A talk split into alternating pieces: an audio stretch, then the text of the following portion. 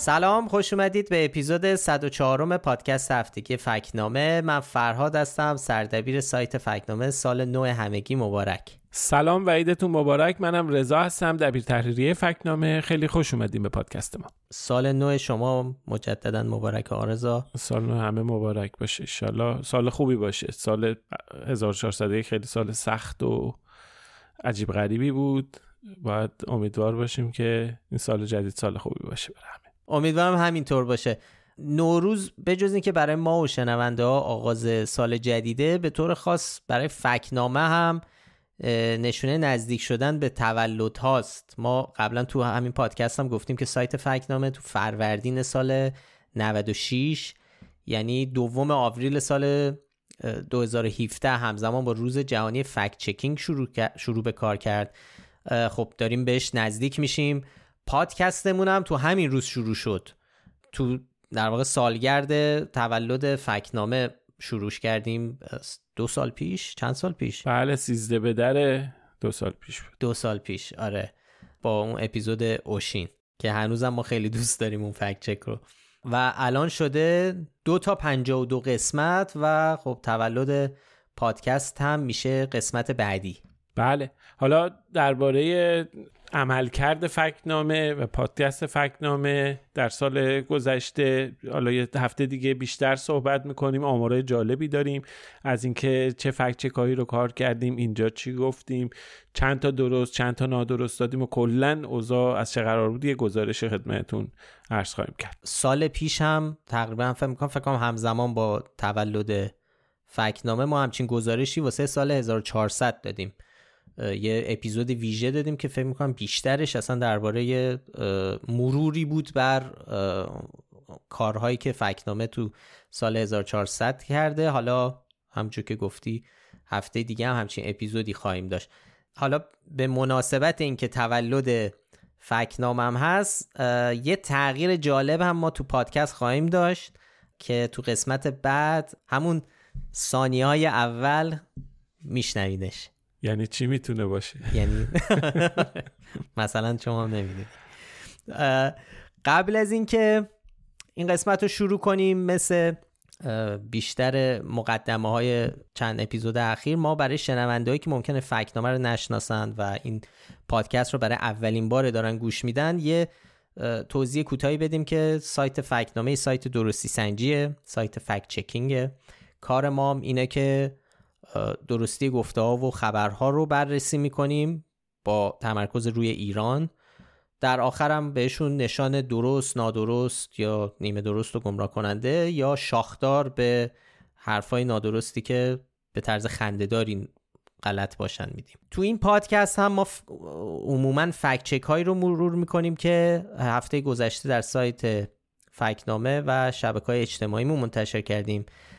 فقط این رو هم یادآوری بکنیم که این اپیزودهای فکنامه بیشترشون چهارشنبه شب به وقت ایران ضبط میشن و ممکنه تا جمعه صبح که منتشر میشه خبرهایی بیاد و اتفاقهایی رخ بده که طبیعتا ما تو این پادکست بهشون اشاره نکردیم. ما سالهاست که در فکنامه تو ایام نوروز دقت زیادی می‌کنیم به پیامهای نوروزی رهبر جمهوری اسلامی و رئیس جمهور. با دقت گوش میدیم سعی می‌کنیم اونا رو فکت چک بکنیم. به هر حال این سخنرانی و پیام ها جزو مهمترین صحبت که مسئولان جمهوری اسلامی انجام میدن. خیلی به این حرفها استناد میشه و مهمه که دربارشون اطلاع رسانی کنیم. حالا مثال هاش رو جلوتر میگیم. ولی چیزی که می‌خوام قبلش بگیم یه اشاره ای بود که علی خامنه ای رهبر جمهوری اسلامی تو سخنرانی روز اول فروردین تو مشهد کرد. داشت درباره مفهومی به اسم جنگ ترکیبی صحبت می‌کردیم عبارت خب زیاد شنیده میشه تو این مدت. داشت می‌گفت که دشمن با جنگ ترکیبی یعنی با ابزارهای مختلف مثل رسانه فرهنگ و اقتصاد می‌خواد مردم رو محاصره کنه. سعی می‌کنن ملت رو از راه های اطلاع رسانی جدا کنن. خب ما وسایل اطلاع رسانی به مردم داریم. اینا رو بدبین می‌کنن. به رادیو تلویزیون گوش ندید خبراش خلاف واقع به گزارش مسئولین توجه نکنید گزارششون خلاف واقع به حرفای رهبری گوش نکنید حرفای رهبری تکراریست. تکراریست؟ آره خب خیلی جالبه. به حال توی این سخنرانی رفت سراغ این مسئله جنگ ترکیبی و به طور خاص اشاره کرد به بحث رسانه. خب اولین بار نیست خیلی در این باره قبلا صحبت کرده. اما این بار این تاکیدش روی این که دارن میگن رادیو تلویزیون گوش ندین و به گزارش مسئولین توجه می‌کنن خلاف واقع یا می‌خوان القا بکنن که مسئولین دروغ میگن و اینها. یه مقداری این توجه خود من رو جلب کرد به این مسئله. و به هر حال جالب بود. شاید تعریزی اصلا به فکت چکینگ و اینا داشت این موضوع. تا حدی دقیقا چون خب همجور که شنیدیم داشت حرف از این می‌زد که یه سری رسانه ها می‌خوان این رو القا بکنن که مسئولین جمهوری اسلامی دروغ میگن. حرفای رهبر تکراریه. حداقل ما تو فکنامه هم اگه باشه چند بار به این اشاره کردیم که یه سری موضوع یه سری ادعاهایی هست که رهبر جمهوری اسلامی می‌خواد با تکرارش هی اون القا کنه. یه چیز معروفش که ما زیاد تو پادکست هم حرف زدیم این قصه این که داعش رو آمریکا درست کرده. بله. و یکی از موارد تمرکز ما تو فکنامه هم مثلا بررسی ادعاهایی که مسئولان جمهوری اسلامی می‌کنن. خب اینو به نظر میاد حالا من نمیگم که داره درباره فکنامه حرف می‌زنه ولی عموما کاری که رسانه می‌کنه و کاری که رسانه ای که کارش فکت چکینگه هدفش این نیست که بیاد بگه که مسئولان داره دروغ میگن. هدفش اینه که هر کسی هر ادعایی می‌کنه باید پاسخگو نگه داشته بشه و ادعا بر اساس واقعیات باشه. و اگر اینطور نبود اطلاع رسانی بشه دربارش برای مخاطبان چون در واقع مخاطب ما مردمن نه مسئولان. هرچند که درستش اینه یا بعضی از فکت چکرهای دنیا معتقدن که یکی از مسئولیت های فکت چکرها اینه که بعد از اینکه یه چیزی رو فکت چک کردن پیش رو بگیرن و از اون سیاستمدار یا از اون مسئول بخوان که حرفش رو تصحیح بکنه که البته خب ما به خاطر اینکه بیرون از کشوریم خب دسترسی اینطوری نداریم به مسئولان خب خیلی نمی‌تونیم تو این قسمت فعالیت کنیم ولی به هر حال برای مخاطبانی که دارن در واقع هدف مسئولان هستن تو حرفه که می‌زنن ما این رو باید روشن بکنیم. دقیقا. یه نکته هم قبلا توی این پادکست ما صحبتش رو کردیم. اونم اینه که ما فکت چکینگ یعنی کاری که ما می‌کنیم بحث ارزش گذاری اخلاقی نمی‌کنیم. یعنی اصلا بحث راست و دروغ و اینا مطرح نیست. ما هر ادعایی که مطرح میشه در مواجهه در مقایسه با واقعیت سعی می‌کنیم اعتبار اون رو بسنجیم و بگیم. حالا این ادعا تکرار بشه. صد بار تکرار بشه ده بار تکرار بشه حرفای تکراری زده بشه. اینها بحث دیگه ما وظیفه‌مون می‌دونیم که بیایم و بگیم که نه یه چنین حرفی واقعی نیست. خیلی وقتا این خب نتایج فکت که ما به مذاق هواداران جمهوری اسلامی آقای خامنه ای و اینها ممکنه خوش نیاد. ولی خب از اون برم هست که به حال حرف فکچوال هم اگر زده باشه ما بهشون نشان درست دادیم. یا از مخالفین جمهوری اسلامی تا حالا ما اونا رو فکت چکیم به هر حال بحث فکت چکینگ بحث ارزش گذاری راست و دروغ و اینها نیست. کمان که ما از کلمه دروغ استفاده نمی کنیم اگر دقت کرده باشین نه رو سایتمون نه تو حرفامون. فکر نمی کنم تا حالا گفته باشیم کسی دروغ گفته یا فلان مسئول داره دروغ میگه. حتی تو نشانمون شاخدار هم کلمه دروغ شاخدار رو هست کردیم. ما دروغ نمیگیم. به خاطر که دروغ همچون که گفتی باره یه ذره نیت خانی داره و ما کسی که دروغ میگه یه چیز داریم میگیم که آمدانه داره دروغ میگه. ولی یه حرفی ممکنه نادرست باشه. اون, اون گوینده قصد گمراه کردن مخاطب نداشته باشه ولی حرفش به هر دلیلی نادرسته. اینکه نیتش چی بوده باشه. شاید هم داشته باشه. شاید هم نیت نداره. داشته باشه. اونو ما کاری ما نداریم. ما کاری ما نمیاد درست چیزی که نشون میده این صحبت آقای خامنه ای نشون میده که به از دید مسئولان جمهوری اسلامی این مسئله فکت چکینگ مهمه و اونها خیلی در ظاهر به چش یک مبارزه میبیننش. یعنی اینو در فضای سیاسی ایران موثر میدن و مبارزه علیه خودشون می‌دونن. ولی خب همجوری که گفتیم ما اصلا به هر قائل به این که باید بیایم و کارهای فکت چکینگ تکنیکی رو انجام بدیم همون جوری که باید انجام بدیم. و خیلی وقتا هم از طرف خیلی از مخالفین جمهوری اسلامی اینها از ما سوال کردن که چرا کارهای اکتیویستی خیلی به هر حال به شکل رایجی که اکتیویست انجام میدن انجام نمیدین. که ما توضیح دادیم ما کارمون فکت چکینگ به معنی متعارف فکت چکینگ به معنی کار رسانه‌ای که هستش و داریم این کار رو انجام میدیم. و حداقل اینه که از دید مقام های عالی رتبه جمهوری اسلامی این به عنوان یک چیزی علیه خودشون تلقی میشه که البته توضیح هم دادیم که ما خودمون قائل به یه چنین چیزی نیستیم. بله چون اصلا اکتیویست بودن آسیب می‌زنه به کار fact checking. حالا activist به طور مشخص activist سیاسی یک هدف سیاسی مشخص داره و برای رسیدن به اون داره فعالیت می‌کنه.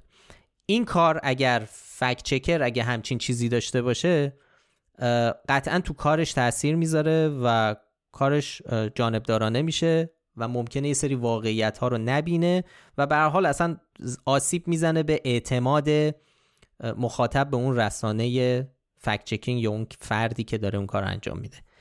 برای همین ما اصولا سعی می‌کنیم مثلا از این چیزا دور باشیم.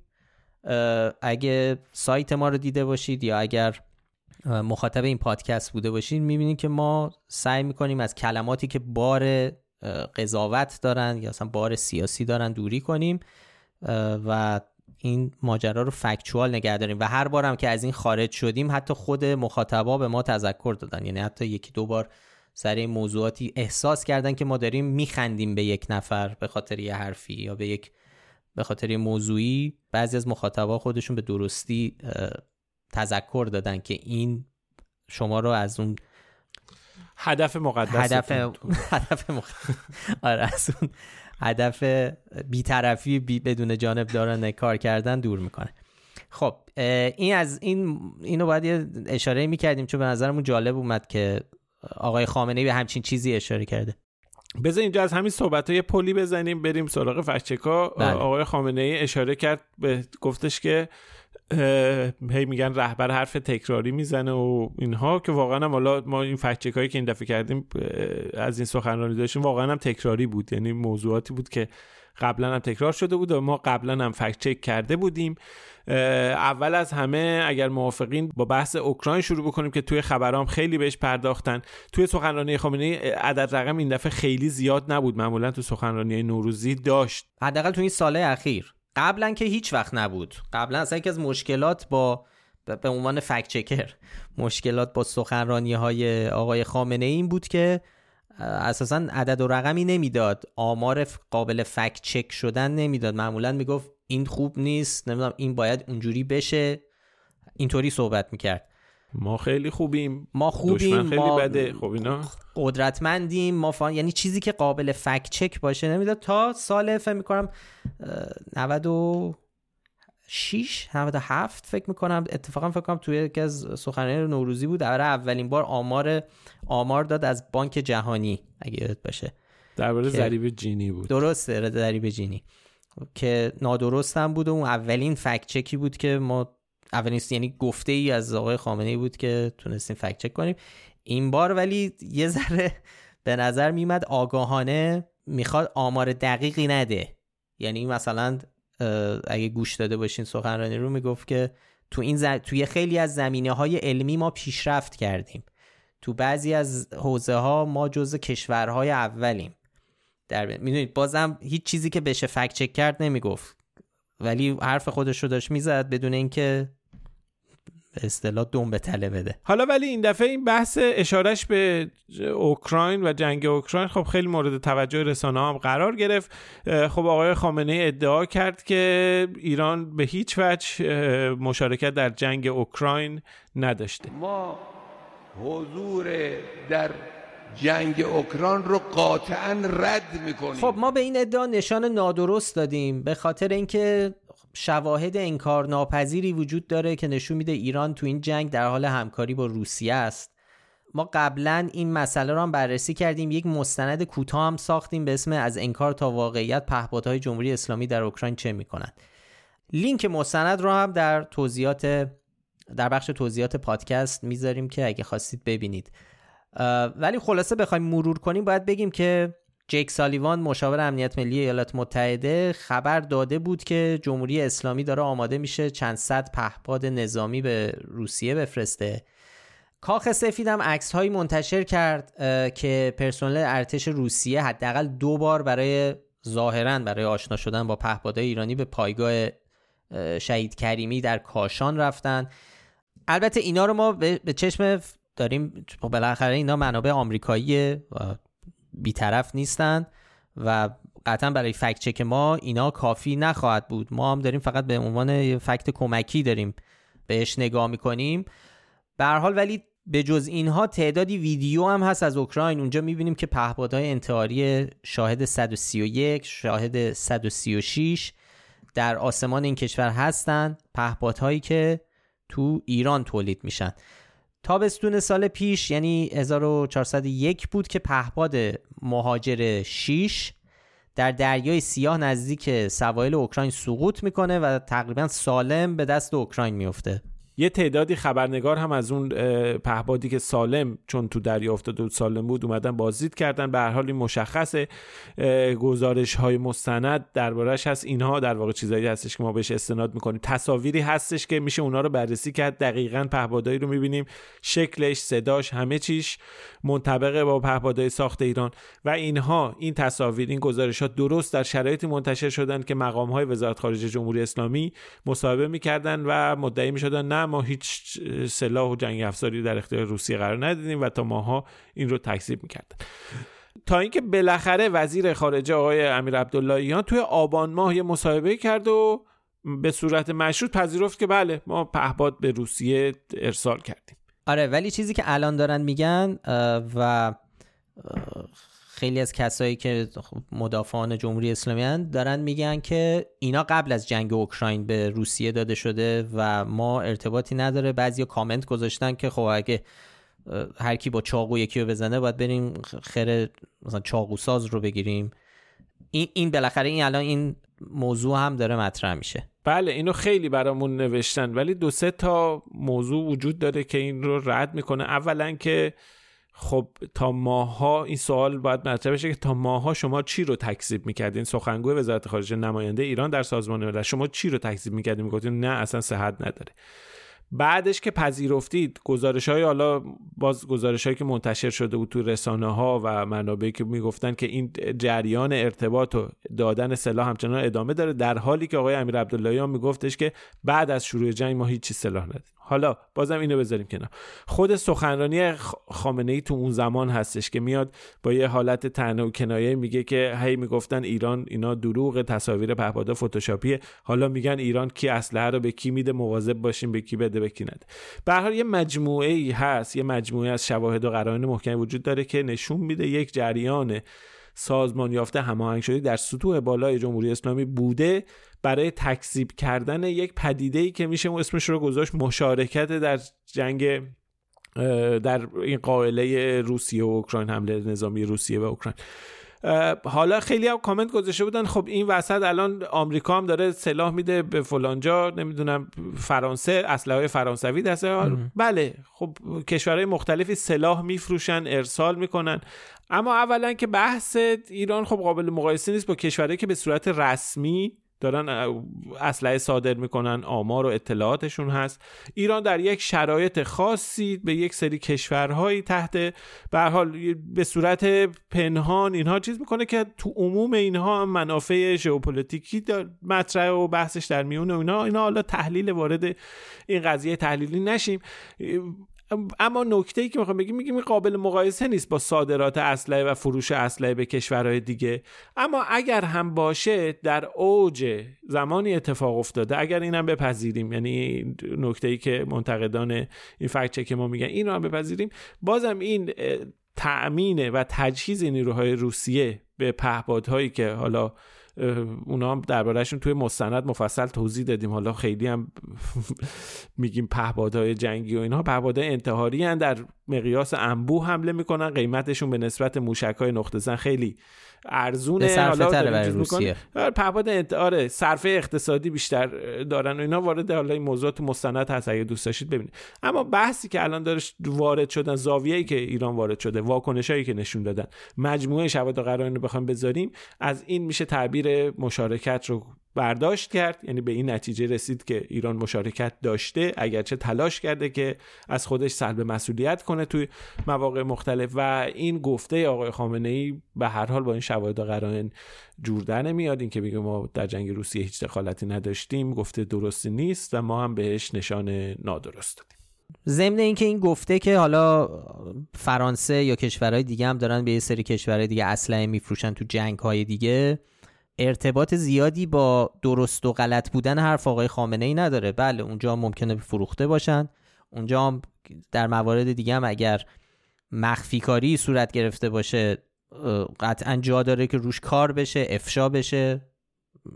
پاسخگو نگه داشته بشه. کما که کردن قبلا با بله. روزنامه نگارا این کارا رو کردن. و اصلا خب یک انتقادهایی که به عرب آمریکا میشه همین فروش سلاح به عربستان در جنگ یمن یه چیزیه که خب همه خیلی از کنشگرا خیلی سیاستمدارا از همه جای دنیا به حال آمریکا رو دخیل می‌دونن تو اون جنگ. درست یا غلط؟ فرقی نداره. یعنی دارم میگم که این موضوعی که دربارش حرف زده میشه. این هم چیزی شبیه اونه. ولی خب اینجا بحث اینه که عواقب خواهد داشت اگر ایران نقش داشته باشه تو جنگ اوکراین برای ایران. و هر کشوری هم باید عواقب چنین کاری رو بپذیره. بعضی از کشورها می‌تونن بعضی کشورها نمی‌تونن و عواقبش براشون سنگینه و مجبورن اینجوری انقدر واضح بخوان واضح که نه یعنی انقدر محکم بگن که نه ما قطعا هیچ نقشی نداریم تو این جنگ. چون خب علت اینکه آقای خامنه ای و مسئول جمهوری اسلامی انقدر اصرار دارن اینه که اگر ثابت بشه خب عواقب سیاسی اقتصادی هزار جور چیز قانونی حتی ممکنه براشون پیش بیاد و فعلا فکر می‌کنم همچین وضعیتی آخرین چیزی که جمهوری اسلامی لازم داره یه بحران دیگه این شکلیه یا فشار بین المللی جدیده. خب یه موضوع دیگه هم که خامنه ای در سخنرانیش بهش اشاره کرد درباره پیشرفت های جمهوری اسلامی داشت حرف می‌زد. مثال به عنوان نمونه و شاهد مثال به وضعیت سلامت اشاره کرد و به طور خاص مدعی شد که در دوران کرونا پیشرفت های ایران در حوزه سلامت دیده شد در بخش سلامت پیشرفت های ایران از بسیاری از کشورهای دنیا از کشورهای پیشرفته دنیا بهتر بود. در قضیه کرونا این قضیه خودش رو نشان داد. که خب این ادعای درستی نیست. ما قبلا هم اظهار نظرهای مشابهی داشتیم به طور خاص وزیر از وزیر بهداشت و صحبتهایی که درباره وضعیت ایران در مدیریت کرونا گفته بود ما فکت چک داشتیم که بهرام اللهی پارسال تو همین روزا بود 6 فروردین 1401 مدعی شده بود که در مبارزه با کرونا ایران در ردیف ده کشور قوی جهان قرار دارد. و در رتبه میزان مرگ و میر بر اثر کرونا در مرتبه 57 و اینها. به حال این حرف و این حرف ها مبنای مشخصی نداره. چرا؟ چون وقتی ما میریم سراغ آمارها و داده ها می‌بینیم که نمیشه عملکرد ایران رو در مواجهه با کرونا یه عملکرد حالا نمیگیم قابل دفاع اینا بگیم یه عملکرد ویژه و درخشان. دیگه قطعا نمیشه دونست دیگه. به هر حال اون بحث واکسیناسیون که پیش اومد و که خود آقای خامنه ای هم بالاتر از همه توش دخیل بود با اون ممنوعیت واردات واکسن و اینها خب به هر حال یه پدیده کم نظیری بود که رهبر یک کشور بیاد اعلام کنه واکسن. به هر حال این کل کارنامه عملکرد جمهوری اسلامی رو در مواجهه با بحران کرونا زیر سوال می‌بره. ما مطلبی که پارسال منتشر کرده بودیم تا فروردین پارسال اومده بودیم و وضعیت و داده های ایران و خیلی از کشورهای دنیا رو که به صورت گسترده درگیر کرونا بودن با هم مقایسه کرده بودیم. خب ایران از نظر آمار ابتلا به کرونا در جهان 15 هم بود که حالا خب خود این به تنهایی نشون دهنده چیزی نیست. اما وقتی اومدیم این آمار رو مقایسه کردیم آمار رسمی اومدیم به آمار رسمی ایران دوازدهمین کشور دنیا لحاظ مرگ و میره. از نظر نرخ ابتلا بله اون موقع 59 بود که حالا گفته بود این الله 57 ولی به از نظر تعداد مرگ و میر ایران رتبه دوازدهم رو داشت. تو بحث واکسیناسیون که به عنوان یک شاخص عملکرد دولت ها تا پارسال موضوعیت داشت.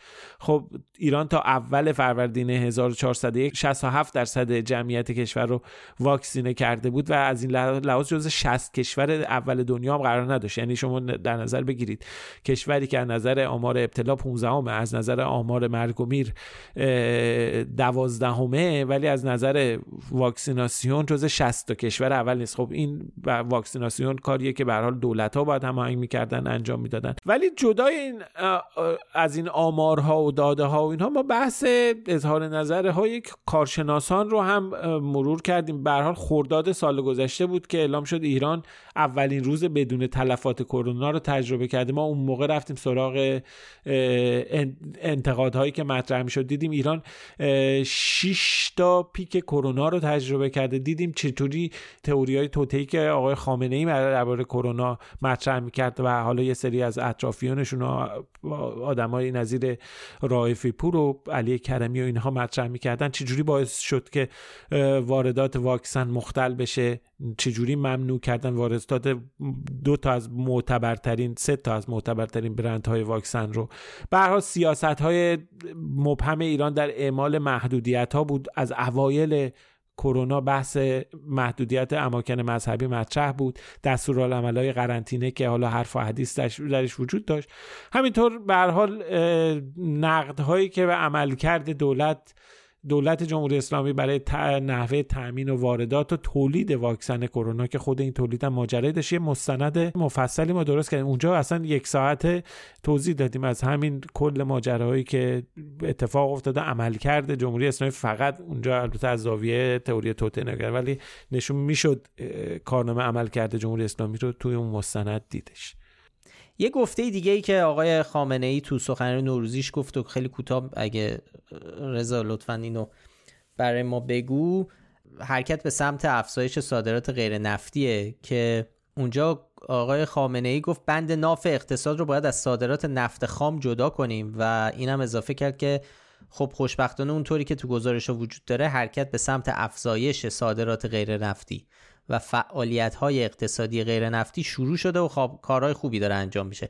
ما تو فکنامه قبلا هم گزارش هایی داشتیم مطالبی رو داشتیم درباره صادرات غیر نفتی و روند تغییراتش. ولی رضا این جمله که حرکت به سمت افزایش صادرات غیر نفتی شروع شده رو ما فکت چک کردیم. اگه میشه خیلی کوتاه توضیح بده بله. که چی بود. ما همونجوری که گفتی چندین بار اینو فکت چک کردیم. به هر حال شما آمار تجارت خارجی ایران رو که نگاه می‌کنی یه روند نزولی رو می‌بینی از سال 96 شروع میشه میاد در سال 99 ارزش صادرات یعنی پولی که صادر شده ارزش کالایی که صادر شده به کمترین حالت میشه بعد یهو یه شیب و شتابی می‌گیره 1400 زیاد میشه. توی آمار 11 ماه 1401 هم که موجوده الان 1400 رد کرده. به هر حال شما یه افزایش می‌بینی اما این همه واقعیت نیست.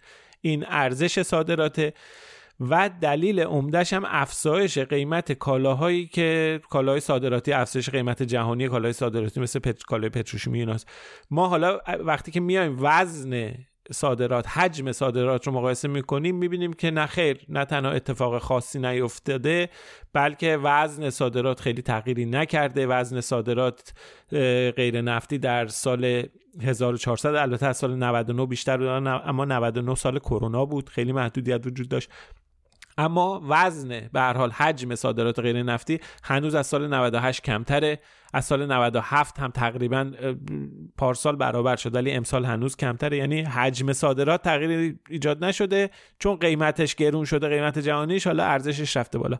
این یه موضوع گمراه کننده است یک چیز تکراریه که قبلا رئیسی و وزیر اقتصاد و خیلی های دیگه گفته بودن ما فکچک کرده بودیم خیلی سریع فکچک کردیم. با جدول و نمودار و اینها منتشر کردیم. لینک ها اینها هست توی سایت. اگه حوصله داشتید می‌تونید سر بزنید و ببینید.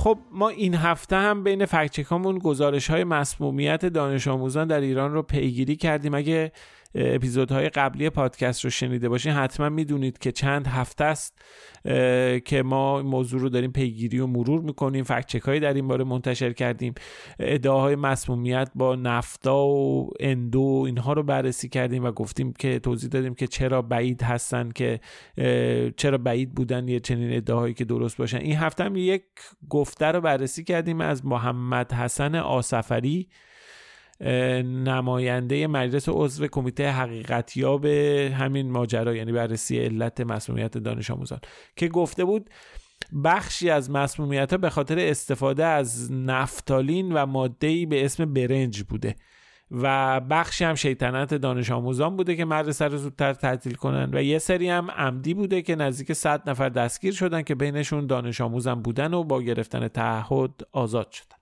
به نظر می‌رسه منظور از برنج همون فسفید آلومینیوم یا قرص برنج باشه این رو برای دفع آفتهای برنج و غلات استفاده می‌کنن برای همینم بهش میگن قرص برنج.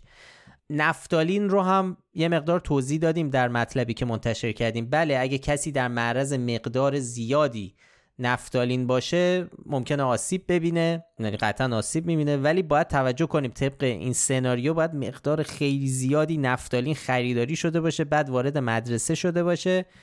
بعد این خب نفتالین تسعید میشه یعنی از حالت جامد به گاز تبدیل میشه. این اتفاق باید افتاده باشه. بخار رو این بخار نفتالین. تو کلاس پخش کرده باشن همه درها بسته باید بوده باشه. خلاصه تو این وضعیت بله ممکنه یه کلاس درس مسموم بشه. بعد نفتالین بوی تندی داره. یعنی تو نیست جایی پخش بشه کسی متوجه نشه. به سرعت مشخص میشه و اینکه این به حال این سناریو خیلی قابل باور نیست و پذیرفتنش سخته. درباره قرص برنج هم نوشتیم تو مطلب که بله قرص خطرناکیه. اگه کسی ببلعه این قرص رو یا حتی در تماس با رطوبت محیط باشه گاز خطرناک فسفین آزاد می‌کنه. این گاز رنگ نداره ولی بوی سیر و ماهی گندیده داره. اما اینجا باز هم مثل یکی دو مورد قبلی رفتیم سراغ کارشناس این حوزه آقای سینا فروتن نژاد استادیار مؤسسه شیمی عالی از آکادمی علوم لهستان. دوباره به ما کمک کردند و درباره امکان این مسمومیت به ما گفتن که گزارش های از احساس شدن بوی سیر تو مدارس بوده که خب ممکنه بخشی از مسمومیت ها به این دلیل باشه ولی نمیشه گفت همه مسمومیت های سراسر کشور به خاطر قرص برنج باشه. حالا به جز اینا گزارش هم بوده اومده از شهرهایی مثل قوم، رام هرمز همدان که بوی شبیه سیر و ماهی گندیده احساس شده. خب به حال یعنی روی کاغذ قرص برنج ممکنه عامل مسمومیت باشه. ولی اولا که همه جا نیست. یعنی خب باید یه چیز دیگه ای هم در کنارش یه تئوری دیگه ای هم باشه. و نکته بعدی هم این که هیچ گزارشی تا الان ما ندیدیم که اشاره کرده باشه به اینکه مثلا به قرص برنج هم یه چیز جامد دیگه یه گوشه ای بذارنش اینا ممکنه ببینن. کسی گزارش از اینکه چیز مشکوکی کشف شده دیده شده باشه آره. آره تا حالا نه منابع رسمی که حالا اونا خود را دارن و نه گزارش هایی که شاهدان عینی و اینها میدن. تا حالا یه چنین اشاره ای که تایید بکنه. و بحثش فقط می‌تونه روی کاغذ و از نظر تئوری ممکن باشه. یعنی بحث امکانش وجود داره که این امکانش بله حالا ممکنه باشه ممکنه هم نباشه. و البته به دست آوردنش هم اونقدر آسون حالا غیر ممکن نیست ولی شانسش کمتره که به راحتی قابل دسترس باشه برای همه. مثلا مخصوصا اگه بخوایم بگیم شیطنت دانش آموزا و از سال 90 ممنوع شده بله. خرید و فروش و استفاده ازش. ولی به هر حال حالا خیلی چیزا تو ایران ممنوعه. پیدا میشه ولی آره اینو ما نمی‌تونیم نه تایید بکنیم نمی‌تونیم ردش بکنیم ولی به حال می‌تونیم بگیم که از نظر چیزی یعنی با توجه به فکت و اینا یا ممکن هست یا نه.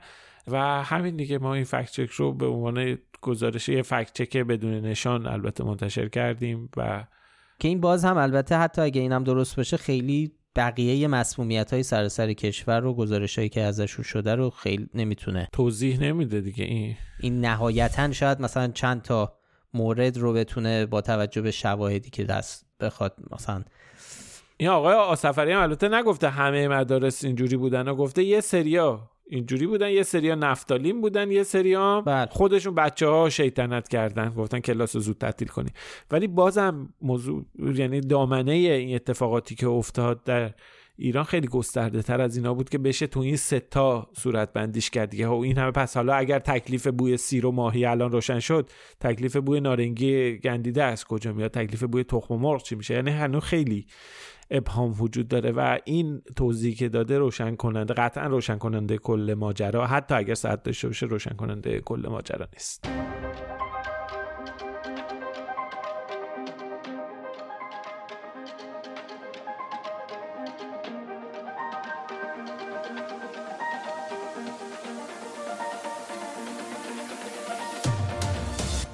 خب می‌تونیم بریم سراغ اولین شاخدار تو پادکست البته. ما مطلب رو قبل از آغاز سال جدید منتشر کردیم.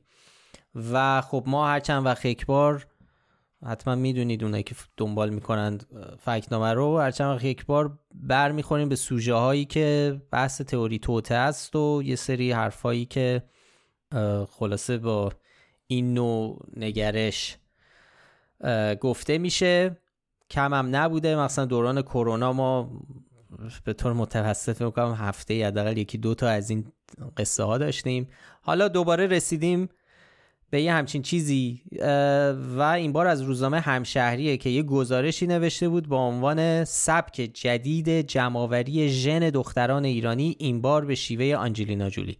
خب اونجا گفته بودن که آنجلینا جولی بازیگر و فعال مدنی آمریکایی از مخاطبای خودش در اینستاگرام خواسته که موهاشون رو بچینن. و براش ارسال کنند و این درخواستش باستابای زیادی داشته و بعدم روزنامه همشهری هم گزارش روزنامه همشهری مدعی شده بود که این کار یه سبک جدید برای جمعآوری ژن ایرانیانه. خب راست میگه دیگه. تا که ولی واقعا حالا جدی شوخی نکنیم. این اولین باری نیست که یه چنین ادعایی درباره سرقت ژن ایرانیان و اینا مطرح میشه. بله. می‌پردازیم بهش.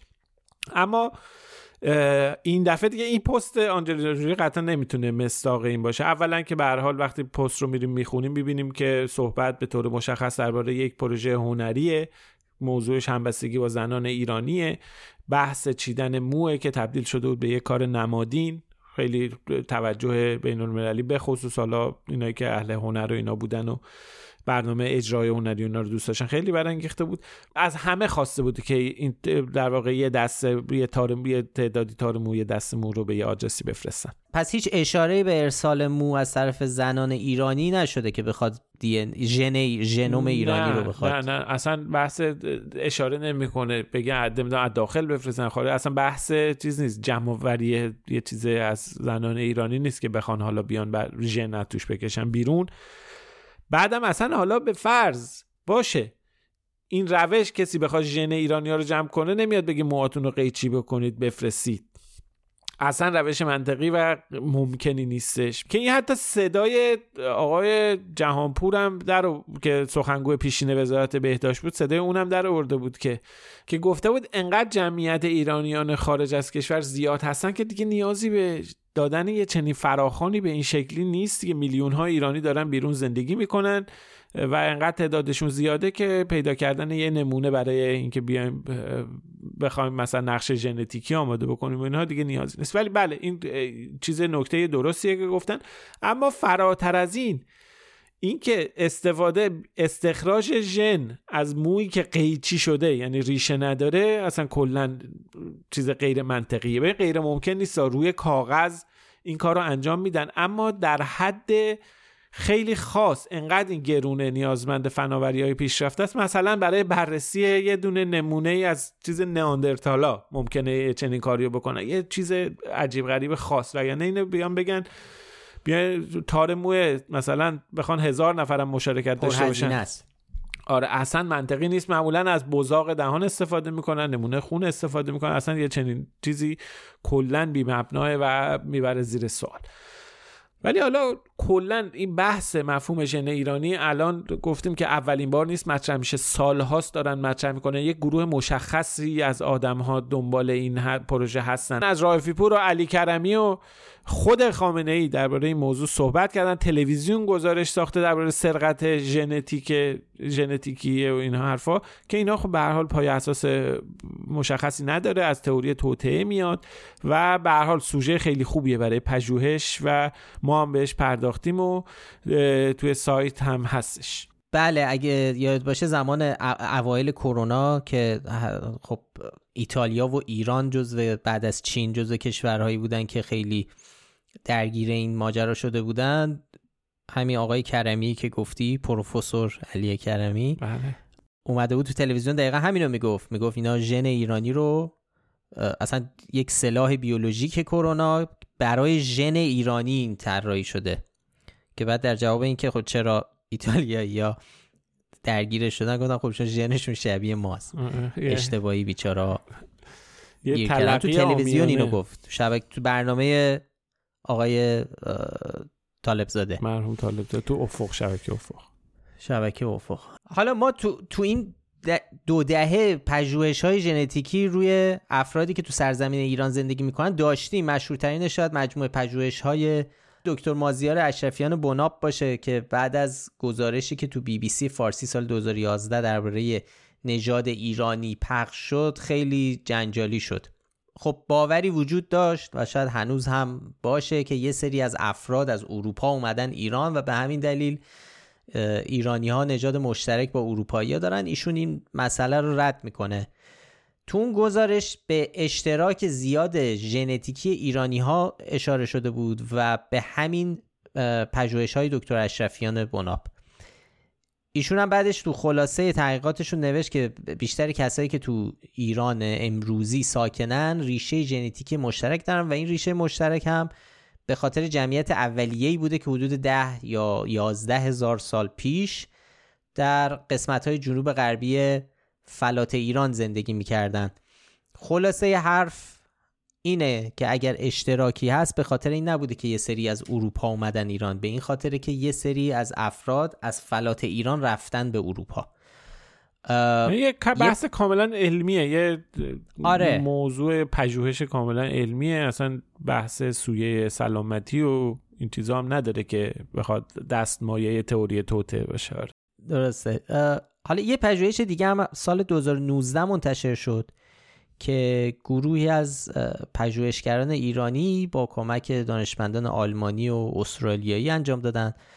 اون هم تقریبا همین مسئله رو تایید می‌کنه. یعنی تاکید می‌کنه که بله تفاوت‌های بین گروهی بین اقوام ایرانی وجود داره ولی به طور کلی این استخر ژنی ایرانی در طول ده هزار سال گذشته کم بیش بدون تغییر وضعیت این تحقیقاتی که داره انجام میشه شفاف نتایج تحقیقات تو نشریات معتبر منتشر میشه روش های نمونه گیری حتی با مراجع داخل کشور همکاری دارن. این تحقیقاتی که تو دانشگاه خارجی انجام میشه همه اینا مشخصه و جایی برای تئوری توته باقی نمی‌ذاره. اما بحثی که مطرح میشه اینه که توی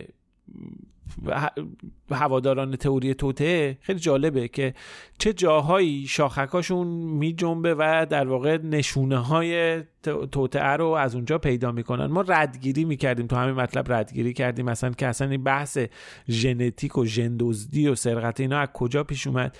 که دقیقا این مصادف بود با اتفاقی که یه کارزاری که ده سال پیش اتفاق افتاد. خب یک بیماری به اسم شهرزاد که مبتلا به سر نوع سرطان خون بود کارزاری رو شروع کرد برای تکمیل اطلاعات بانک اهدا کنندگان مغز استخوان و سلولای بنیادی. چون واقعا فقر وجود داشت برای ایرانی ها این کمپین هدفش دعوت از مردم ایران برای مشارکت بود.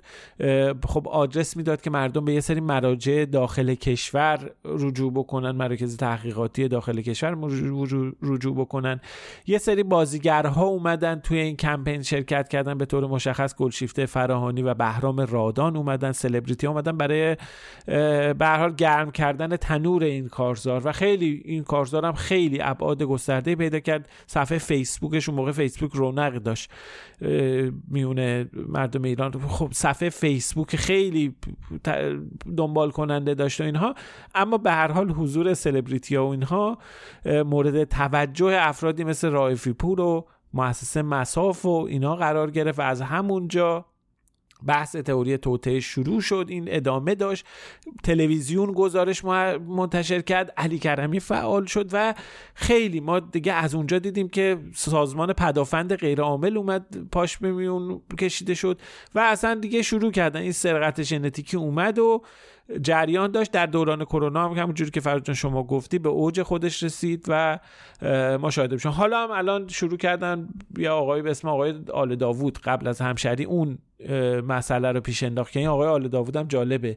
خودش مدرس سواد رسانه ای معرفی می‌کنه و به حال یکی از گفته میشه یکی از افراد فعال توی طرح سیانت هم هست که اون اصلا یه توییت زد که بعد همشری اون توییت رو تاپ داد و گزارش دربارش نوشت که اون گفت اصلا آنجلینا جولی مأمور سازمان CIA و داره نقشه ژنتیکی ایرانیان قراره با این رشته موها جمع بکنه و تر... این کارا رو بکنه. بعدم سوال کرده بود که حالا ویروس بعدی کووید 23 نیست که ماشاءالله یعنی همه جمع دیگه از مامور CIA و نقشه ژنتیکی و کووید 23 به حال ایشون پیش بینی کرده که چه اتفاقی گفته بود غربیا با بوزاق دهان رو با گوش پاکن جمع کردن. چهار سال بعدش کووید 19 درست کردن از همونجا این از همونجا این آره. آتیش روشن یعنی هنوز فکر می‌کنه کووید 19 بالاخره طراحی غرب و این همه آدم تو کل دنیا مردن تو آمریکا تو اروپا تو چین توی کره ژاپن اینا مردن که فقط اینا بیان کووید 19 رو طراحی کنن علیه جمهوری اسلامی ایران. نه خب آره حالا شما اینو میگی احتمالا خیلی از شنونده های ما متوجهن که چقدر این حرفا بی اساسن ولی خب اگه برید یه ذره غرق بشید در دنیای تئوری توته می‌دونید که برای تمام اینا قصه ساخته میشه.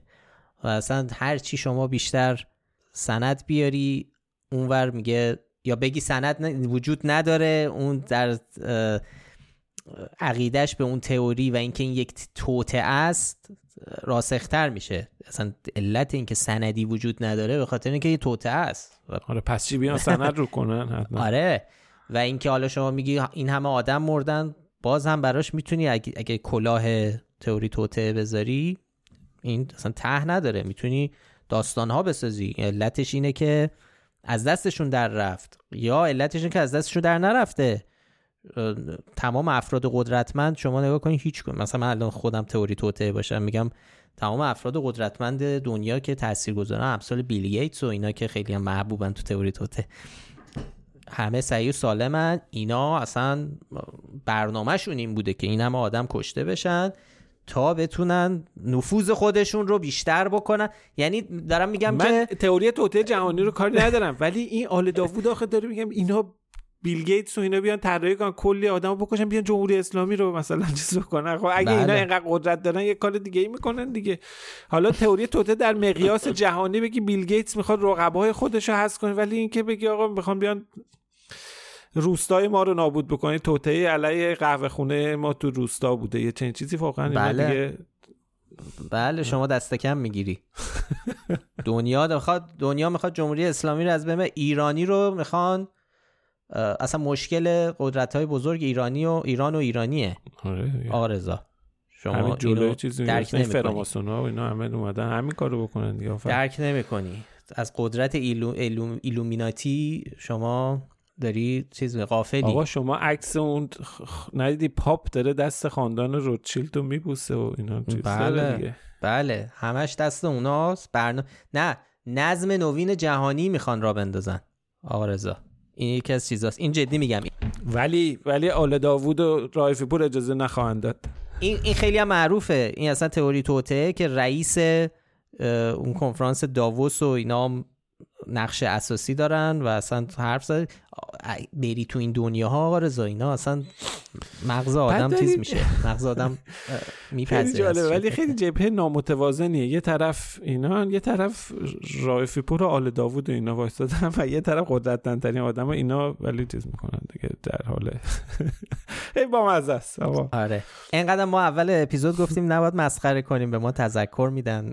این یکی دیگه. حالا دیگه عیده دیگه. آره دیگه اجازه بدید تئوری توته رو یه ذره بخندیم بهش اگر. ما... ولی خب بازم بازم ما نباید بخندیم. 4 سال 5 سال 6 سال داریم روی موضوع کار می‌کنیم واقعا. بخش آره. عمده از کار ما همین بحث تئوری توته بوده که کشیده شده. به ابعادش به جای مختلف و جای جدی هم کشیده شده. همین تئوری توته بله. دستمایه ممنوعیت واردات واکسن تو ایران شد. دقیقاً. همین تئوری توته ژنتیکی آقای خامنه ای گفت توی سخنرانیش رسما گفت ژنهای ایرانی ها را به یه طریقی اومدن دزدیدن اطلاعاتش رو به دست آوردن باهاش یه بله.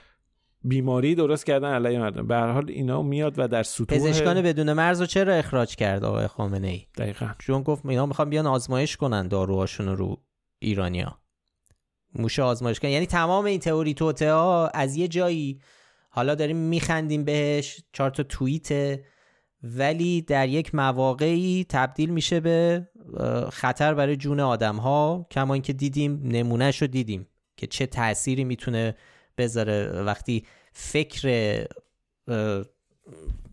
مختل شده با تئوری توطعه و افکار شبه علمی و باورهای شبه علم وقتی یه نفر آدم قدرتمند دوچارش بشه نتیجهش میشه اون چیزی که می‌بینیم نمونهش تو ایران. یه موقعی هست حالا ما یه چیزی رو میگیم آقا یه نفر اومده یه اقراق خیلی گنده ای کرده شاخدار داده نادرست بوده. یه وقتی اونه یه وقتی همینه که اصلا کلا یه بحثی مطرح میشه که این بحث زندگی آدم ها رو تحت تاثیر قرار میده و دامنش اصلا فراتر میداره. تو همین غیر از کرونا کلی آدم بیچاره محققه که داشتن روی این پروژه کار می‌کردن از ترس اینکه گیر و گرفت امنیتی بیفتن مجبور شدن تحت این همه نهاد داخلی نهاد تحقیقاتی باید با چه وضعیتی برن. کلی کار به هر حال دانشمندا و اینها مختل شد سر اینکه به هر حال یه سری آدم اومدن و این قصه رو سر انداختن که یه توطئه علیه ژن ایرانیا به جریان بله. خلاصه که این خنده تلخ من از گریه غم است آرزا آی دکتر.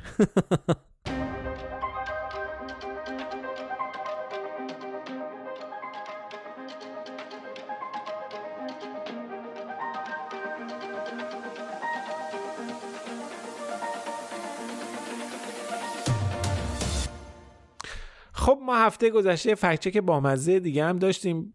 خانم انسیه خزعلی معاون امور زنان و خانواده ابراهیم رئیسی گفته بود که تو نمایشگاهی که توی کنگره زنان تاثیرگذار که حالا چند وقت پیش برگزار شد برگزار شده بوده یه خانوم ژاپنی اومده به خانوم خزعلی گفته به جرأت میگم که زنان ایرانی از زنان ژاپنی جلوترن.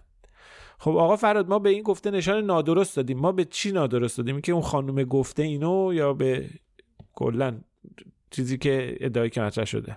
خب این چیزیه که خانم خزلی حداقل دو بار اینو تکرار کرده این داستان رو و گفته که حالا تو اون کنگره همونجور که گفتی نمایشگاه دیویس نفر دیویست شرکت ظاهرا اومدن همه هم رؤساشون زنان بودن و اون خانم ژاپنی به نقل از خانم خزعلی گفته که آره زنان ایرانی پیشرو پیشگام در مسئله فناوری و نوآوری علمی هستن و خیلی بهتر از تو این زمینه ها از زنان ژاپنی جلوترن. حالا ما نادرست رو به در واقع حالا این گفته ای که نقل شده دادیم. چون ما حالا نمی‌دونیم خانم ژاپنی کی بوده و آیا این حرف رو زده یا نزده. ولی خب این چیزیه که چون خانم خزری زیاد داره تکرارش می‌کنه به نظر ما مهم بود که بریم سراغش و این مقایسه ای بکنیم.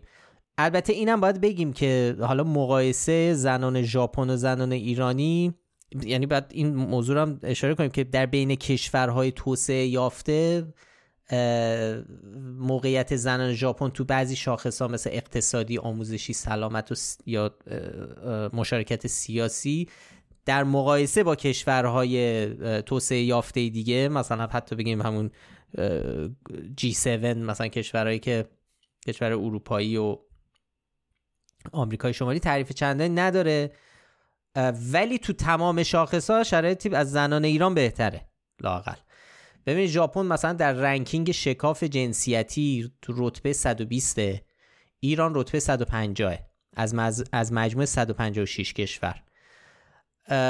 حالا جزئیات شاخص شکاف جنسیتی رو هم نگاه بکنیم می‌بینیم که فاصله زنان ایرانی و ژاپن تو حوزه اقتصاد آموزش و سلامت خیلی بیشتره. مثلا شاخص برابری در محیط کار ژاپن رتبهش 89 در دنیا.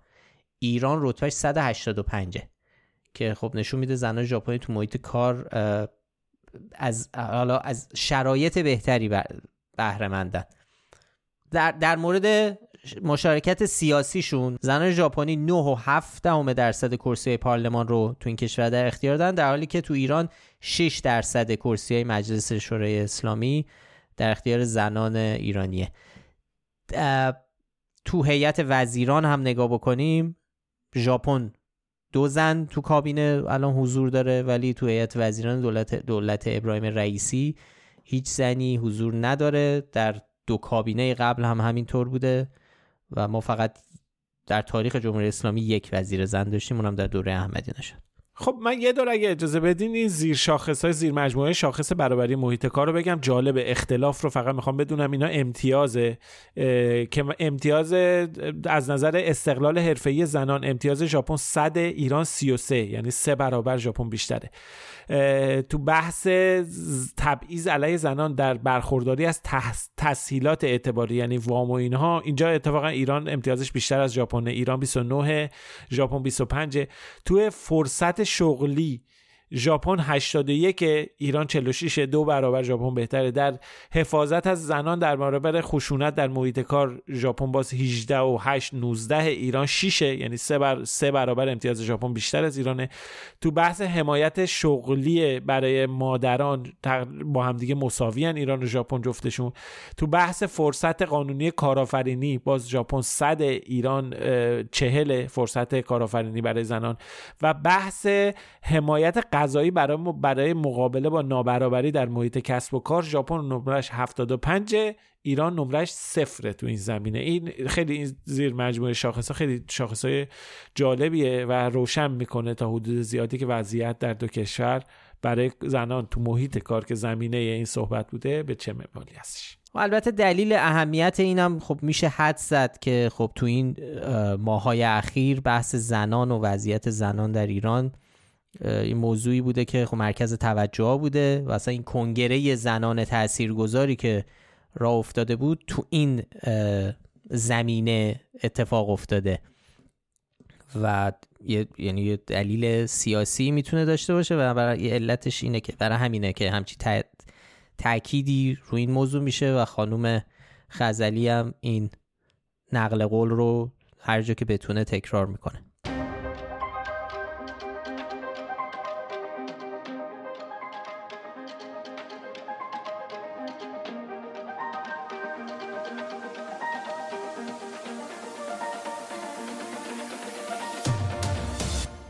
خب آخرین فکچکی که این هفته می‌خوایم مرور بکنیم رو بحث موضوع تلفات جاده و حوادثیه که اتفاق میفته متاسفانه آمار خیلی ناگواری هم میاد از ایران به گوش می‌رسه. آمار تلفات جاده در مسافرت نوروزی که الان داره گزارش میشه از ایران. خیلی آمار بالاست.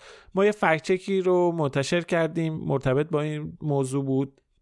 از آقای بابک محمودی رئیس سازمان امداد و نجات هلال احمر که گفته بود ایران جز سی کشور اول در حوادث جاده است خب ما به این نشان نیمه درست دادیم. فراد جان یه توضیحی برامون میدی؟ البته خیلی مشخص نیست که منظور آقای محمودی از اینکه رتبه ایران در حوادث جاده ای فلان قدر یعنی چی ولی ما فرض رو گرفتیم که خب اتفاقا منظورش تعداد تلفات و نرخ معلولیته که ایران از این نظر جز 16 کشور اول دنیاه.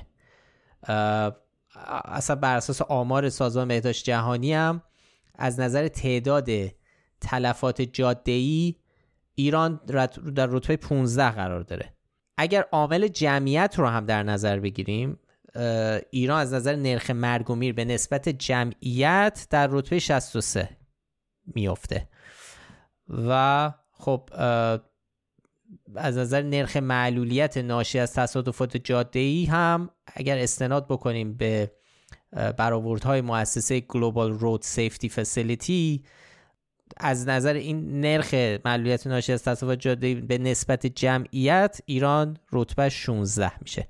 برای همین ما در نهایت به این گفته آقای محمودی نشان نیمه درست دادیم. چون که حالا طبق تعریف ما از نشان نیمه درست توضیح یا اطلاعات بیشتری نیاز درباره گفته ای که اساسا درسته ولی جزئیاتی مهم دربارهش ذکر نشده. یه یه ایرادی این جمله داشت این بود که حالا به هر حال ما داریم میگیم که از نظر تعداد جز 16 تا مثلا تعداد تلفات در نظر نرخ معلولیت مثلا باز جز 16 تا. ولی آخه چرا گفته عدد سی؟ یه ذره برای ما عجیب بود. این بود اگه مثلا می‌گفت جز 20 کشور اوله شاید سی مثلا می‌تونست این جمله باشه جز 50 کشور اول یه ذره این ابهام وجود داشت که این گمان رو وجود میاد خیلی مسلل یعنی چیز نداره دیگه یعنی خیلی آمار دقیق و اینا مد نظرش نیست. بله تکنیکلی جز سی کشوره ولی اگه بخوام دقیق بگیم رتبهش صدم می‌گفت آخه جوری درست بود آره جز صد کشور. جز هزار کشور اوله. اینا همش درست می‌شد. آره یه زن نیمه درست رو به خاطر این دادیم نیمه درست که جمله رو هواه جمله رو هوا آمده ولی تکنیکلی درست. خب اینم از اولین اپیزود پادکست فکنامه در سال 1402 باز هم عیدتون مبارک. امیدواریم که سال جدید سال خیلی خوبی باشه برای همه. سال پر از سلامتی و واقعا همه سزاوارش هستیم که سال بهتری رو شاید باشیم توی ایران. و امیدوارم که تو سال جدید ما انقدر دیگه بدقول نباشیم. کامنت ها رو بخونیم. هر دفعه داریم اینو میگیم. آقا رضا هر دفعه. کامنت ها رو می‌خونیم ما یعنی بیایم صحبت بکنیم که آماده باشیم دربارهشون صحبت بکنیم توی پادکست. دربارهشون توضیح بدیم. هر دفعه داریم این کار می‌کنیم و دیگه ذره داریم بدقول میشیم. ولی واقعا به این خاطره که خودتون می‌بینید دیگه حجم کار زیاده مطالب زیاده که باید دربارشون صحبت کنیم. وقت محدودی داریم برای اینکه بخوایم پادکست رو ضبط بکنیم. چون همونطور که می‌دونین کار اصلی پادکست نیست ما باید سایت رو هم بگردونیم. و این, این یه تایمی رو گذاشتیم یه وقتی رو می‌ذاریم که بیایم موضوعات رو توضیح بدیم. به حال ولی حالا اینا رو من دارم میگم توجیه کنم کارمونو ولی در صورت قابل قبول می‌دونم نیست. ولی دیگه خواستم بگم تو چه شرایطی ما داریم بد قولی می‌کنیم شاید یه ذره ما رو ببخشید. ولی سعی می‌کنیم تو سال جدید کمتر بد قولی کنیم. را قول ندیم انقدر هر دفعه که بعد دوباره اپیزود بعد بیایم بخوایم بگیم. پادکست کامنت رو نخوندیم توی پادکست. ولی اینم تاکید کنیم که ما کامنت رو می‌بینیم. خیلی ازتون ممنونیم از بازخوردهایی که می‌دید. باز هم ادامه بدید و اگه پیشنهادی به ذهنتون رسید یا نظری درباره کار ما داشتید در Castbox تلگرام اینستاگرام و توییتر برامون کامنت حتما بذارید ادامه بدید. خیلی خیلی خوشحال میشیم اگه این پادکست رو به بقیه معرفی کنید. مخصوصا الان تو تعطیلات هم شاید وقت بیشتری باشه که برید اپیزودهای قبل رو گوش بدید اگه دوست داشتید. برای پیدا کردن ما هم کافیه اسم فکت‌نامه رو به فارسی یا انگلیسی تو همه app های پادکست جستجو کنید. همجوری هم که گفتم لینک مطالبی رو که تو این اپیزود بهشون اشاره کردیم مثل اپیزودهای قبل در بخش توضیحات پادکست می‌ذاریم که بهش دسترسی راحتتری داشته باشید. تهیه کننده پادکست فکنامه افشین صدریه و هیلا نیکو هم برامون کاورها رو طراحی می‌کنه. آدرس سایت ما هم هست فکنامه ما هفته دیگه همونجور که گفتم یه بار دیگه یادآوری بکنم. هفته دیگه اپیزود ویژر خواهیم داشت که مروری خواهیم کرد بر کارهایی که در سال 1401 انجام دادیم. یه سری آمار جالب براتون می‌خونیم. مشابهش رو سال پیشم همین اپیزود ویژه رو داشتیم. اگه خواستید تا اون موقع می‌تونید برید اون اپیزود اگه نشنیدید بشنوید شاید با گرم بشید. گرم بشید بده. و خب یه تغییر خیلی جالب هم خواهیم داشت در اپیزود بعد که میشنویدش.